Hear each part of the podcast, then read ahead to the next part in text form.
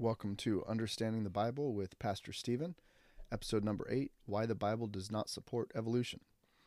So let me just start out by saying that uh, many times science has been proven wrong. Every time science has contradicted the Bible. Eventually, discoveries show that the Bible was right, science was wrong. You can do anything from, you know, the flat earth um, up to uh, evolution today. And it's commonly taught as the evolutionary theory is a fact. It's not a theory. People will laugh at you if you say you don't believe it. They will tell you, well, it's been proven. You you could see it every day in the fossil record, which is completely false, which is why we are still searching for the missing link, because there is no fossil record that shows evolution. Every fossil record shows distinct species that either are still in existence today or were only showing up in the fossil record as already complete, no missing parts. Whereas if you have a transition from one species to another, you're going to be losing parts and then gaining new parts that don't function yet, et cetera, et cetera. Uh, there is zero of that in the fossil record. So there's three types of evolution that you need to uh, address. And today, part one is going to be addressing the Big Bang Theory and the creation of the world. All right, so uh, that's going to be the focus. Uh, then the next time we'll talk about the transition over time of one species to another by natural selection, creating dominant genes that then take over and help change the animal uh, or the plant to something else. That'll be part two. And then we'll cover uh, part three will be microevolution, which is temporary modification of one species, but not a change in their D N A. And take a wild guess at to which one the Bible supports, number three. So we'll dive into Genesis here. Uh, Genesis tells us that God created the world in six days and rested on the seventh. Uh, we'll start with just uh, the first five verses of the Bible, Genesis one one through five. It says, "In the beginning, God created the heavens and the earth, and the earth was without form and void, and darkness was upon the face of the deep. And the Spirit of God moved upon the face of the waters. And God said, let there be light. And there was light. And God saw the light, that it was good. And God divided the light from the darkness. And God called the light day. And the darkness he called night. And the evening and the morning were the first day." Number one, God created the heavens and the earth out of nothing. There was nothing there, just his word. He spoke, and it happened. Take, for instance, a void or a vacuum with nothing in it. If you instantly drop a planet there, let alone millions or billions, however many stars there are, I have no idea. If if there's nothing there and then suddenly there is, just physics, the placement of matter suddenly, especially billions of tons of matter like a planet, wouldn't that look like an explosion? Possibly even the Big Bang? Now throw in that the element of movement, because as we know, the Earth is spinning, and the Earth is in its own galaxy that is spinning, and every star in the galaxy is spinning, with planets rotating around that, so each solar s- system, right? So now you have a void, suddenly things are there, and they're moving super fast. I'm pretty certain that would look like a Big Bang with spreading out movements of galaxies flung across the sky. Like, I can't imagine anything bigger than that. And it is quite possible that evidence for the Big Bang can be found showing the rotation of the galaxies and the solar systems and things like that, starting from one location maybe where um, where God spoke, and boom, there it was, and they just started spinning like crazy following their orbits. I'm not a scientist, so I don't know what that would look like, but something in, out of nothing is pretty spectacular. So I, I'm okay with using the terminology of the Big Bang if you if you believe in God. The only question is, um, are you lending credence to, well, God didn't do it, by using evolutionist terminology? So, you know, it's up to you, um, depending on how you feel or how you want to talk about uh, evolution. But the Big Bang is reasonable, considering the Bible says nothing was there, and then boom, there it was. Point number two about these verses is uh, where God talks about day and night. He says, the evening and the morning were the first day. All six days of creation in the book of Genesis reference this. Evening and the morning, daytime and nighttime defines a day. Clearly not millions of years in between each of the days of creation as some people claim. So the verse that people use to, to argue that is Second Peter three eight. It says, "But beloved, be not ignorant of this one thing, that one day is with the Lord as a thousand years, and a thousand years is one day." Clearly using a simile, they use the word as, saying that one day is as a thousand years. So using that grammatical knowledge, people are saying that one day in the Bible could be a thousand years or a million years or a billion years. So when Jesus says on day one he did something, uh, obviously it means he allowed evolution to progress over a billion years. And then when he says day two, it was just a time period. You know, it was obviously one day is a thousand years to God. So it doesn't mean one day, right? So that's what people argue when it comes to creation.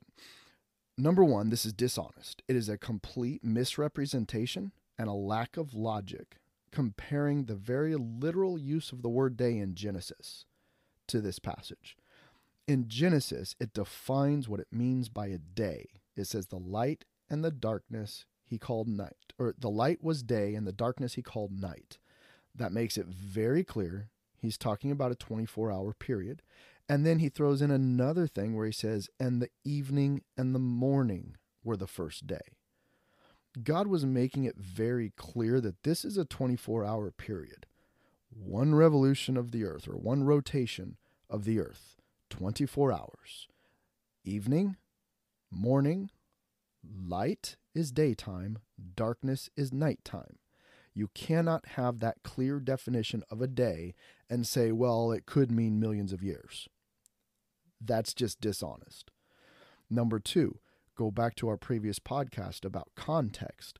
Second Peter three eight is clearly talking about the destruction of the earth and the promised judgment from God, that it will happen eventually despite mankind thinking it's taking forever to come. Because human beings live a mere seventy years, God is eternal. So one day is as a thousand years to God.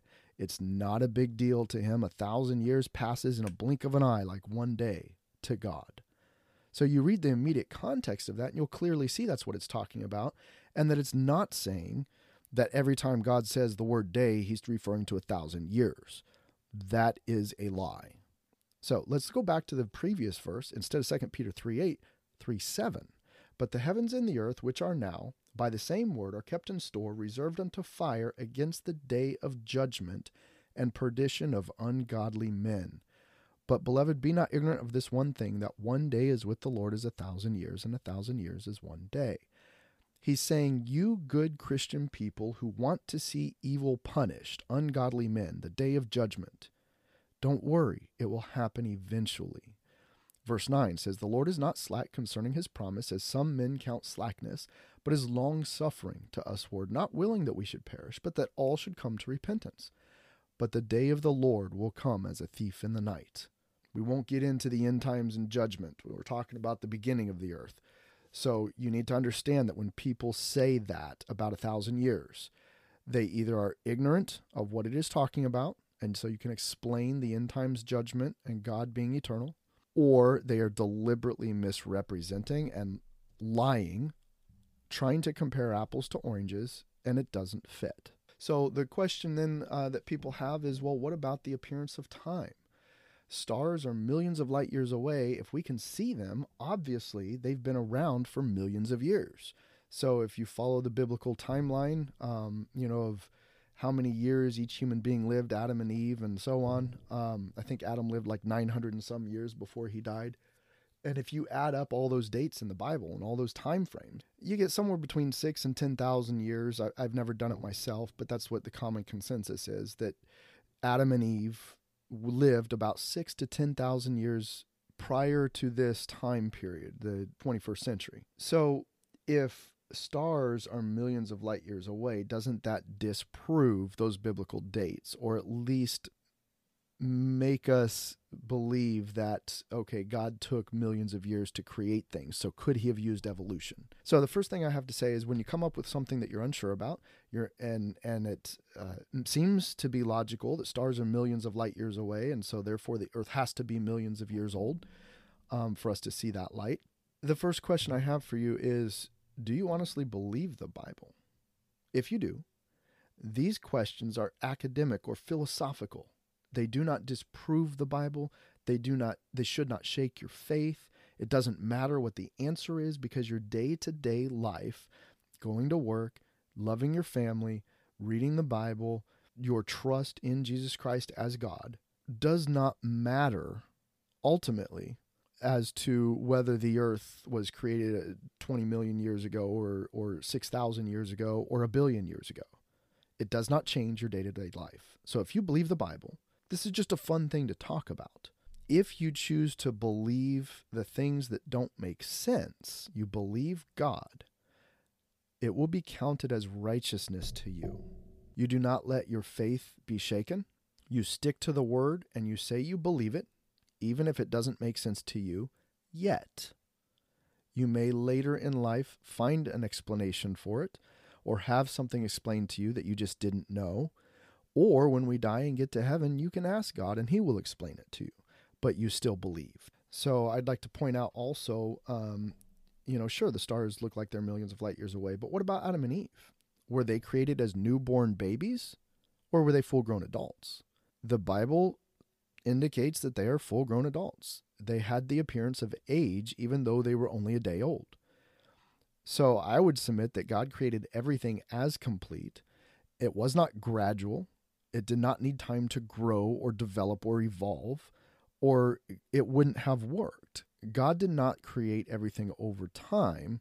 He made them instantly. So think of the earth and the sun. They didn't start spinning to create gravity, you know, and it and it took eighteen months or whatever before gravity was fully functional. No. He created the planets already in orbits and already spinning. The stars and rocks were created with the appearance of age as well. I would submit to you that the earth was already uh, receiving light from those stars when God created everything all at once instantly. Now, here's a really cool uh, thing that I would encourage you to just think about. Um, Genesis one three, God said, "Let there be light," and there was light. And God saw the light that it was good. And God divided the light from the darkness. And God called the light day, and the darkness he called night, and the evening and the morning were the first day. Then you had day two, day three, and then, verse fourteen, it said, "And God said, let there be lights in the firmament of the heaven to divide the day from the night, and let them be for signs and seasons and days and years." The stars are literally how we compute time for days and years. Just researched a little bit about astronomy. The rotation of the planets, the rotation of the earth is one day. The orbit of the earth around the sun is one year, et cetera, et cetera, et cetera. All right, verse fifteen, it says, "And let them be for lights in the firmament of the heaven to give light upon the earth. And it was so. And God made two great lights, the greater light to rule the day, the sun, and the lesser light to rule the night, the moon. And he made the stars also." This is day four. "God set them in the firmament of the heaven to give light upon the earth and to rule over the day and over the night and to divide the light from the darkness. And God saw that it was good, and the evening and the morning were the fourth day." Day one, God created the light. Day four, God created the sun and the moon and the stars to give us that light. This is the equivalent of a flashlight and a beam of light. Compare this to a star millions of light years away. God created the beam of light first, and three days later it says he created the flashlight on the other side of that beam of light. That blows my mind. Could God have created the beams of light on day one and all the stars on day four, as the Bible says? Or was it something else? Maybe the light was just emanating from God and lighted up all his creation until he put the sun and the moon and the stars up there. That's quite possible as well. It's just a very fun theory to think about. Here's my conclusion. God is all powerful, and we cannot begin to grasp his power, let alone question it. How dare we? We either believe the Bible, all of it, or we choose not to believe. I believe exactly what the Bible says. He created everything in six days. Evolution is wrong. Period. Stay tuned for part two uh, next week, and have a wonderful day.